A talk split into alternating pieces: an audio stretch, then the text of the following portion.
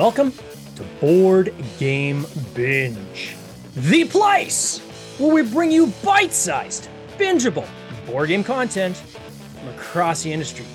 I'm your host, James Staley, and in this episode, we're chatting with Carl Robinson, game designer and drama teacher from Brussels. He's also the creator of the smash hit Kelp, which is currently on Kickstarter. Carl, welcome to the binge. How you doing, sir? Yeah, it's great to be here. Um, doing great, thank you. Yeah, really good. It is good to see you again. We uh we got to we've been talking about this episode for for it's been months. Uh, I think four or yep. five months ago we are talking. Ran into each other at Essen, which is super cool to actually meet you in person. I got a chance to walk over to the uh, to the booth and uh, and you got to show me the game. I could see kind of the live action there, and it was uh, it's a pretty exciting time. That must have been pretty overwhelming for you at uh, Essen, eh? Yeah, it was great. I was only there for Saturday and Sunday, but wow, it was uh it was breathless for sure. The moment we got there Saturday morning, it was just like start demoing, and uh, we did that until well, I did that until Sunday evening. So yeah, it was pretty pretty intense, but it was great. I think what's going to be probably hard for some people to believe is this is actually your first published title yeah, like I, I can't believe it myself. This we're gonna get into the game in a bit, but my God, when I say smash hit, like holy cow, is this game doing well? And it is everywhere. So kudos to Wonderbrow for or Wonderbow, sorry, not Brow, Wonderbow, uh, for the job they did on this campaign. But for you as a designer, how long have you been designing for? Like, is this something you've been working on for a long time, and you just get into it now, or like, kind of what's your story? You know, I mean, uh, I haven't been a game designer for that long. I mean, I, I, will soon become a game designer, I suppose, a published one. But I've been designing games, I suppose, for quite a quite a long time, a lot of years, in fact. And I'm looking back, I think I've been designing games for forever, really. Um, yeah. But particularly, like the most, the, the moment that I realized I was like actually trying to design a board game was probably 2012, 2013.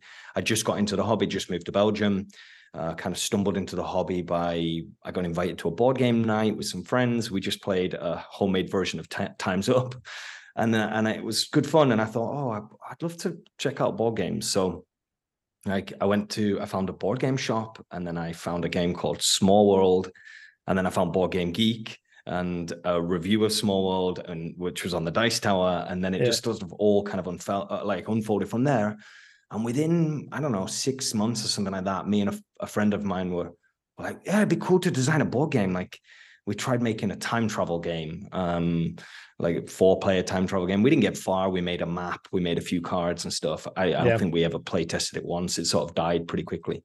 But then a couple of years after that, I I got something called a Decktet, which is a deck, deck of cards for designing games. It's okay. Like, well, it's it's a it's a card system. It's like a deck of 50 cards or something, and a card system, but with nice illustrations on them. And so I started making a game with that. And I played that with friends. And then a few years later, I tried to make a roll and write about pizza delivery, um, racing into the city to set up pizza delivery spots and then and then sell to the city. And then I made some maps of that, tested it, and nothing really came of any of that. And it wasn't until 2020 that I I started working on kelp, and that was when I really I thought it was a good idea, and I believed in it, and I just cracked on. And um, three years later, here we are. now, when you said you moved Brussels, where'd you move to Brussels from?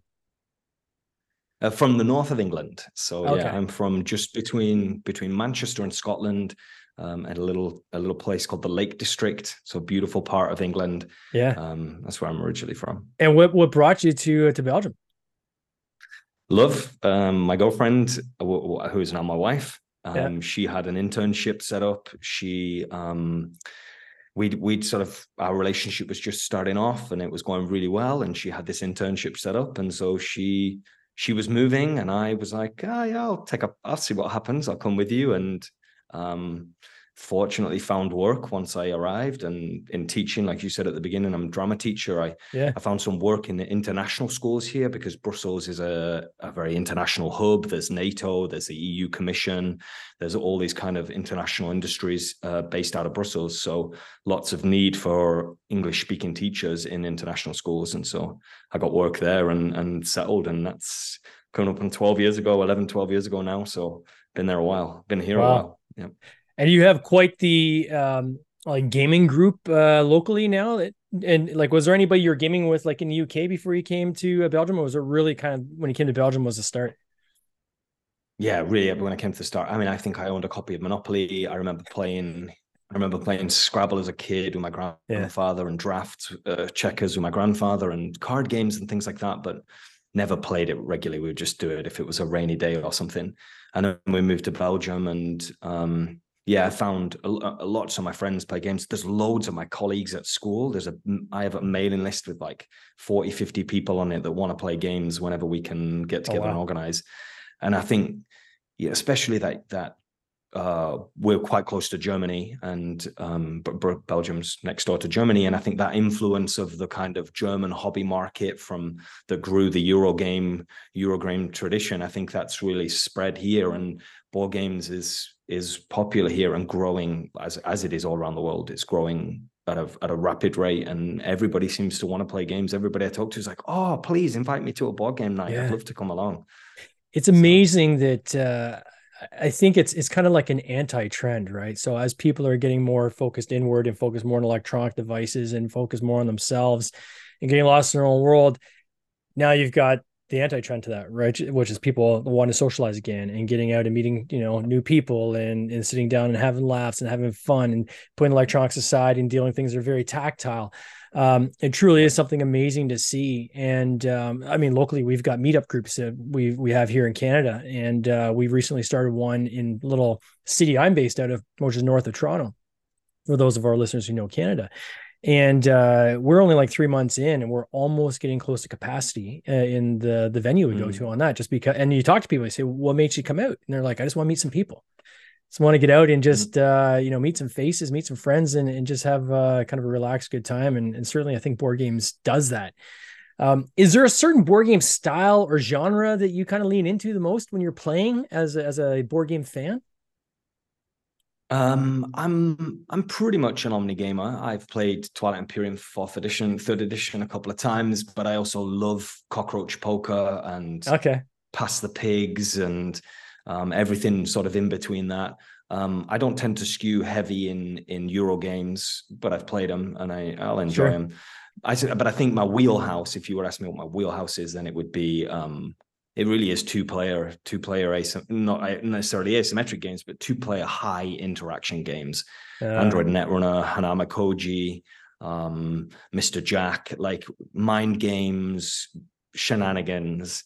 Uh, I love that kind of stuff. Um, yeah, and obviously that's that's that's bled into my designs as well. But really, that's my that's my wheelhouse. Did you play a lot of like abstract or two player games when you were a kid?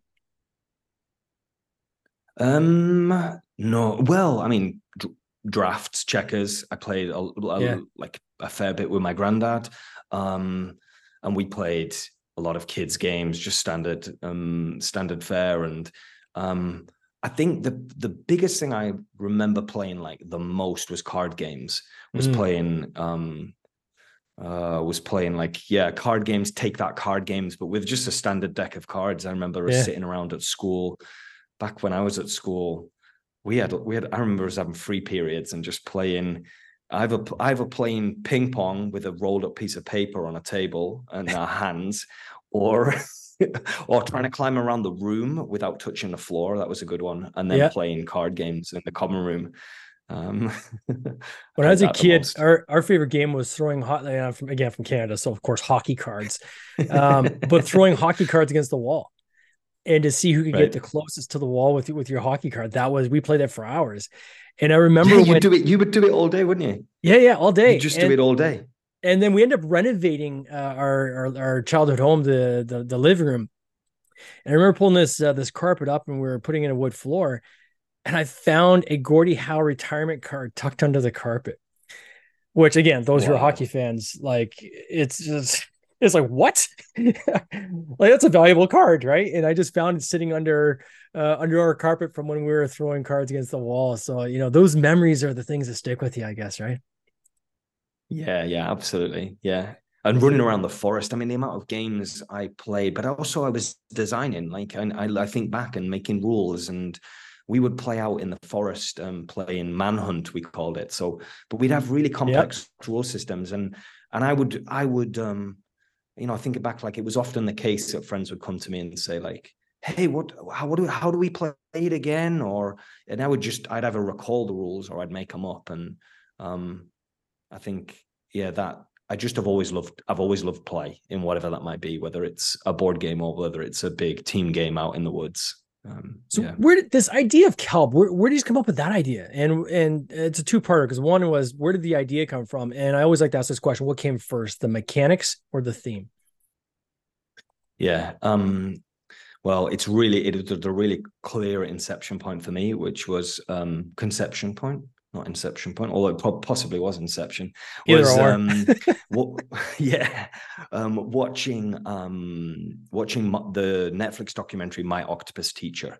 Okay. Um, I don't know if if you've seen it, James, but it's really worth watching. It's a it's a documentary about um, an octopus that is there's a diver and he's filming this octopus every day for a year, basically, or its life. Um, and Uh, it, the documentary captures some incredible behavior where the octopus is being hunted by a pajama shark, which are the two the two characters in the game, the two yeah. sides in the game. And it's cornered one day, it's got nowhere to go, and it's in this exposed part of its its habitat. And so it defends itself by rolling itself up into a ball of shells, like sticks the shells to its tentacles and makes this ball of armor around it, the octopus does and the shark's biting the shells and it's confused and it can smell the octopus inside. And finally, the octopus lets go of the shell, swims in the other direction. And the shark is left there feeling confused and a bit a bit dumbfounded. And I saw that moment and it was just so playful, so ludic, so clever.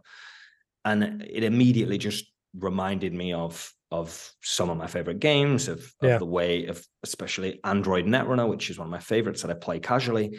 It reminded me of the way that the the players in that game are, well, the corporation in that game is kind of tricking their opponent, and it's a hunter hunted situation dynamic. And so, you know, it, it was a it was a sort of a combination of simultaneously theme and mechanism because um, I started thinking about the way in which cards can be hidden and moved around and things like that. That ultimately yeah. became the blocks. But I'd say beyond that, it was the it was the experience. You know, I I was imagining that octopus feeling pretty tense and pretty under pressure, but also clever. And I, that's the way I feel when I'm playing as a corp in Netrunner. I'm feeling like back against the wall. I've got a poker face and I've got a trick up my sleeve. And I wanted to deliver that experience, but in a game that my wife will play or my you know yeah. my, my non-gamer friends will be willing to pick up and try. They ain't never going near um, android netrunner most of them but um, hopefully kelp they'll pick up and try. And so it's really about that experience of um, tense feeling as you're playing the octopus powerful feeling as you're playing the shark and the dynamics of those two animals as they play out in this real life real life encounter that's a cool way of kind of describing your process. It's because I'm I'm similar when I create games. Um, I'll often it's a theme that's first kind of with a general idea of what kind of game and experience am I looking for, without any more details than that. And then I start to kind of play in that sandbox and figure out, okay, I'm gonna use this mechanic. Okay, this mechanic's not gonna work. Or am I gonna use this kind of mechanic? Okay, and and then I usually kind of land at something that I can eventually start play testing. But uh, I can't think of there's only one game I I've, I have in my portfolio, quite frankly, that start off mechanically, and then I'm like, okay, based on the mechanic, here's a theme I think I can wrap on that. As the exact opposite, when you talk to other designers, that are very much they'll come up with kind of a mechanic and system that works, and then they'll put a theme on that. So it's kind of cool to hear both sides of it. Uh, and then a two-player mm-hmm. game. I mean, you know, I think the inspiration there of you know having you know your your spouse being able to play a game with you, I think is is pretty cool you know, we were saying just before we went on air, I feel bad. I got a colleague I have to call up and, and apologize to him because I said, you know, uh, Kickstarters where two player games go to die. And I couldn't have been any more wrong. Like when I see this campaign, which I'm going to show on screen here for people watching live or on the replay, I mean, in Canadian dollars, because you know I can see it, six hundred fifty-six thousand dollars. That is not a small campaign, my friend. That is huge. And uh, obviously a testament to uh, the game you've created. Visually, it looks good. I even and I, I can see even more on your page here than even I was able to see when I was at Essen. But I mean, it looks cool, right? When you see it on the table and you see the tiles that you you've you've got for the octopus, and, and, how they play and you know how they're hidden from the other player. It, it it's visually a great game, um, but also mechanically and all the reviews I've been I've been watching, everyone's saying the same thing that this is a well put together, very tight game experience. Um, can you talk a little bit about how you um, connected with uh, Wonderbow on as a publisher with this game? Yeah, sure. Um, well, I you know I made I came up with the idea in 2020. I I developed it for a couple of years and really really polished it, and then um, got some advice online from places like the Board Game Design Lab, from Break My Game, the Discord. These are kind of places where designers go to meet and share resources and information. And I, I learned about how you pitch a game and how you um, put together a, a sell sheet and the kind of types of of encounters, the types of like pitches you might have. You might have a minute, you might have three minutes, you might have 30, and being prepared for all of those. So I kind of got all my ducks in a row and, and prepared myself with a sell sheet and a and I um and I bought a table at Essen in the proto zone. So I paid mm. a few few hundred euros to get a prototype prototype zone table for for the four days in 2022 uh, last year. So I went there. I had my my two prototypes set up, and I I demoed it, and I got a few few bites from some publishers there actually, but uh, they were looking for more family weight than perhaps kelp is, or at least mm-hmm. was at that point. We've streamlined it a little bit now, but um, uh, and I, I pitched to another publisher, and um, I was kind of out of options at that point, and so I took my shell, my sell sheet one of the days. One of my friends took over the table, and I just walked around the con, looking at booths that seemed to would be willing to produce my game and and look yeah. like they might be interested in something in that market. And i was pretty clear of what my market was going to be as well. I knew it was going to be kind of gamer plus spouse um, or gamer plus non-gamer. Um, and so i yeah i saw wonderbow they had a really interesting project and uh, with their previous game hunters of the lost creatures and it it was clear that it had gone to kickstarter and i was i kind of felt in my gut that uh, kelp was going to do well on Kickstarter, and because of the component qualities. And um, I pitched it to them. I just, I, well, I, in fact, I didn't pitch them. I asked somebody at the table, "Is anybody accepting pitches?" Um, and I can come back later if you want. And they said, "Well, have you got anything to show us?" And I said, "Yeah, here's my sell sheet." I gave it to them, and uh, and I did my kind of one minute elevator pitch. And Zunka from the from Wonderbow, he just stopped what he was doing and listened. And it was a bit, it was, I think it was middle of the day on Friday or Saturday. It was mm-hmm. pretty busy at the table yeah. Uh, as this thing, but he just stopped and listened. And I could see he was paying attention. He said, okay, tell me more. And I did. And, and then they said, yeah, can we meet after hours and give it a try? And so I thought, okay, yeah, we're, we've got a good chance here. So I stayed late that night and we played it in the, in the hall after the kind of lights had gone off and um, yeah, it was pretty clear they were interested from the get go, and we made a handshake deal pretty quickly and hashed it out over the next few months, and then the rest is history. That's amazing, and that's kind of like the experience of the user too, right? Which is you got to get them hooked, right? You got to get them to want to play it, right? And if you can get them to the stage where they're actually playing the game, assuming your game's good, I mean, then then it's just the final details from there. But the hardest part is getting people to go from concept ideation through to okay, now uh now I want to sit down and try to play this game. And I gave this advice to I was at Breakout Con last year, and uh, there was a designer came up and was talking to me. And I said, "Look, you got to get a tighter in your pitch and look at the company you're pitching to." So one thing I think that you just said there, which is I think pretty smart, is you looked around at different companies that would probably seem like they'd be a good fit right? And mm-hmm.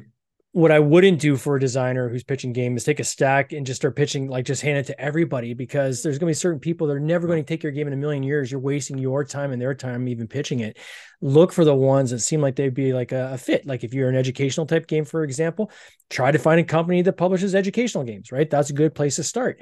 Um, so you know, the it, sounds like doing your homework up front, I guess, is uh, is kind of the key here, right? And some advice you got from these different forums uh, seems like it's paid out for you in spades. Yeah, and I would say, yeah, the advice in the forums really helped. The playtests in the forums really helped, and there's a good there's a good sort of habit in those groups that they they make you pitch it like they say okay you've got you know you've got to write the pitch you've got to say the pitch. Every time you demo to a new group of people you open with a pitch or you close with a pitch. Yeah. And and i think and also I, I would cut my teeth by that point. By the time i went to essen i'd already done a couple of cons smaller ones in belgium. Yeah. And I was at I was at tables pitching it to people, and every time I pitched it, I tried to rehearse that. And I, I, come from a drama background. I'm an actor and a drama teacher, and so rehearsing something and polishing it is I'm used to that. And you know, it, I've got a little bit of a script in my head, but I also I can go I can deviate from that script if if the circumstance is different. It's not just a a rote thing every time, but you've got to get the words in your head and in your mouth yeah. Um, so you can you can get them out smoothly when you're feeling nervous. And I was certainly feeling nervous when I was there, but I, I I knew I believed in my product and I believed in what I got, and I knew I'd practiced it enough that I could I could find the words in that situation. So certainly uh, too i'd say advice paying attention to how the person is responding to your words is important too right like if i'm at a con and i'm pitching and i'm, I'm always pitching my stuff right whether it's a, a titles that we produced a couple years ago and we're selling stock or if it's something new and often I also go through kind of your first draft, uh, I'd say, of your elevator pitch, right? And it's just like in drama, right? You rehearse and you're going to refine the script as you go, right? And if you see something that really gets somebody to lean in and they raise their eyebrows and it seems like they're really interested, okay, I'm going to make sure I speak more on that. If there's something I'm talking about and I see them kind of starting to look around like they're getting bored of what I'm saying, well, I'm going to cut that. I'm not going to repeat that on my next pitch, right? And try to refine that as you go. So I think being aware of the people that you're actually pitching to is such a key point. Um, so for those who don't know about kelp, and first of all, great name, great name. Congrats on that. I mean, I love it. I did. It looks so good. Can you explain to people kind of the essence of what this game is about and, and, and how to play it? Uh, and I guess use as descriptive language as possible. For sure. Yeah. Well, um, Kelp, as you said, you know, we've talked about it. It's a two-player asymmetric game, deeply asymmetric game. So that means, for anybody who doesn't know, players are doing very different things on their turn. They use different components, and they have different ways to win the game. So the octopus player, their goals are to survive and just not get eaten, and that's a pretty clear goal for the octopus player. Um, outlive, outlast the shark is one way they can win the game or if they're brave enough, uh, they can try and shoot the moon uh, in a way and eat all of their food. They're uh, obviously out there trying to survive as well. So they have a way that they can eat food, and I'll come back to that later. Um, and if they manage to do it all, eat all of the food, they can also win the game. The shark, meanwhile, simple goal for the shark is find and kill the octopus. Um, and so the mechanisms of the game is that the octopus is playing. Uh, they're, they're predominantly they're manipulating these mahjong like blocks that are standing up on their on their um, standing up basically. And on one side of the block there are shells or uh, traps or in one on the in the case of one of the blocks an octopus. And there's these nine blocks on the board a little bit like Stratego. So if anybody can imagine the game Stratego, where you can see what's on the blocks, but your opponent can't it's that. But the octopus is the only one that can see where the octopus is hiding on these kind of mahjong stratego like blocks. And they're playing cards, a little bit of a deck building hand management game to manipulate the box on the board, moving them around, mixing them up, trying to keep them away from the shark and trying to ultimately eat the food, which is also on some of the blocks that get put into play. But the octopus has a, a, a a problem that every time they play a card, they've got to reveal one or two, or sometimes even three of their blocks to the shark. So mm. they're playing this kind of um, economy of information where they give give certain piece of information away, and then they've got to hide the blocks and mix them up again and cast out. And it's a little bit like the game the game in the street where you're betting on on uh, uh where a ball is hiding under a coconut like a shell, card like type thing. Yeah. Uh, Exactly. Yeah. Three coconuts. One of them's got a ball under the the magician mixes them around, and you've got to try and guess where it is. The octopus kind of doing that throughout the game is is uh, you know revealing themselves as an octopus and then mixing themselves up and disappearing.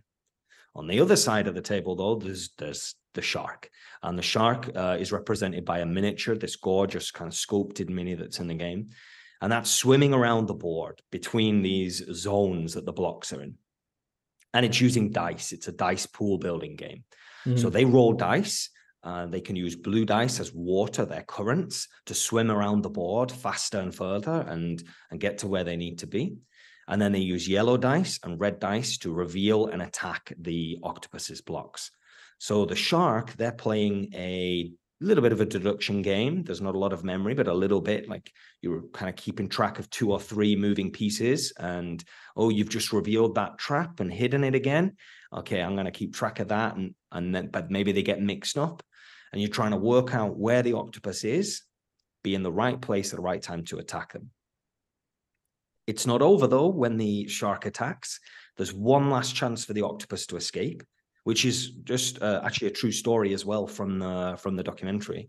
A little bit of a spoiler that in the documentary earlier on, the octopus does get uh, caught by the shark actually, and it is so the way that it gets out of the situation is so clever. It sticks its arms inside the gills of the shark and suffocates it.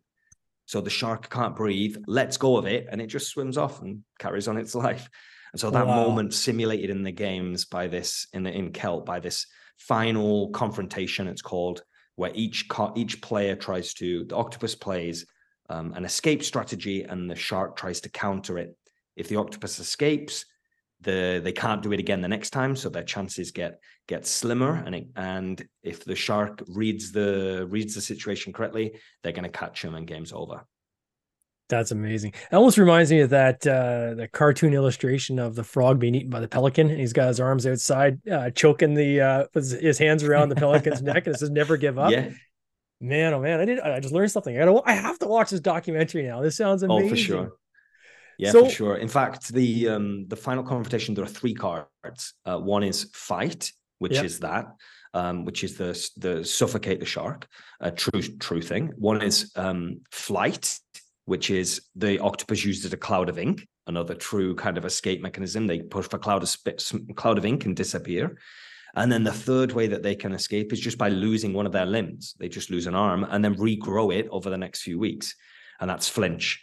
And so they they are really three genuine ways that octopuses escape from sharks. And um, that's that's in the game, those those three cards. Oh, that's amazing.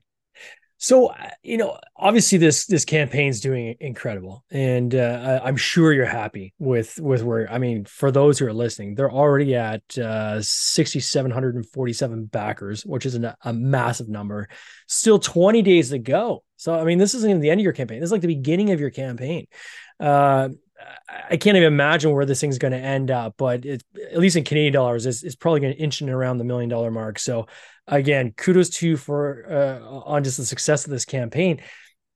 Where do you go from here? Like when you when you have a campaign and a success this big, are, is there other designs you've already been working on, or are you going to get into self publishing, or like how have you kind of mapped that out? Like what's what's the plan for you? Sure. Um, for me, it's just continue to make games that I love. Um, yeah. That was my goal with Kelp. I I don't have an interest in publishing myself, or I didn't. I had no interest in kickstarting Kelp myself. I knew I wanted somebody else to publish it for me. And Wonderbow, like you said, have done just an incredible job from from the art to the manufacturing to everything. They're lovely people. So I'm going to continue just making games. Most of my designs right now are nature themed. Mm. Um, I've got a game about a fox and a badger that live and hunt together, which is true story in nature. And it's a little bit of a cooperative, semi cooperative, um, uh, don't wake daddy kind of situation where the fox is trying to not get eaten by the badger. Um, I'm working on that. I'm working on a another another game, maybe two to four player version of of Kelp with a kind of that system um, at its core, and to try and include a few more players. So we're, working on that. I'm working on that with a co-designer, friend of mine. Um, and yeah, just keep keep making games that I love at least, and and we'll see see what happens. I I really I really don't know. This has surprised me as much as anybody else. Um, you know, I knew that the project looked good and and I believed in it, but I I didn't. You know, I remember saying to a friend at some point, I think it'll probably sell five thousand copies in its lifetime. Like that that would be I'd be really happy with that. And yeah. we hit that in we hit that in three or four days. So um yeah, it's been really exciting and I'm just excited to see what happens next. Oh man, that's incredible. Well, certainly I hope you enjoy the ride, my friend. And uh, I want to use you back on this podcast when you have the next game because I mean, if if if it's any if this game's any indication of where you're headed, I'm sure you're gonna have a long career in game design. Uh, I want to wish you all the best. Thank I can't you. wait to see where this ends. I'll be keeping an eye out for it. For those who want to check out this campaign, it's Kelp with a K. You can look it up on Kickstarter. I will put a link in the show notes. Carl, all the best, my friend. Hopefully, we'll see you at Essen next year. Thanks. Take care. Take care. Cheers. This has been an episode of the Board Game Binge podcast, hosted by James Staley, produced by James Staley and Mike Bruner, with original music by Nick Smith. If you would like to watch these interviews live, simply subscribe to our YouTube channel, Board Game Binge, and you'll get access to live interviews, giveaways, and interesting board game content from across the industry. I can't wait for you to join us. See you next time.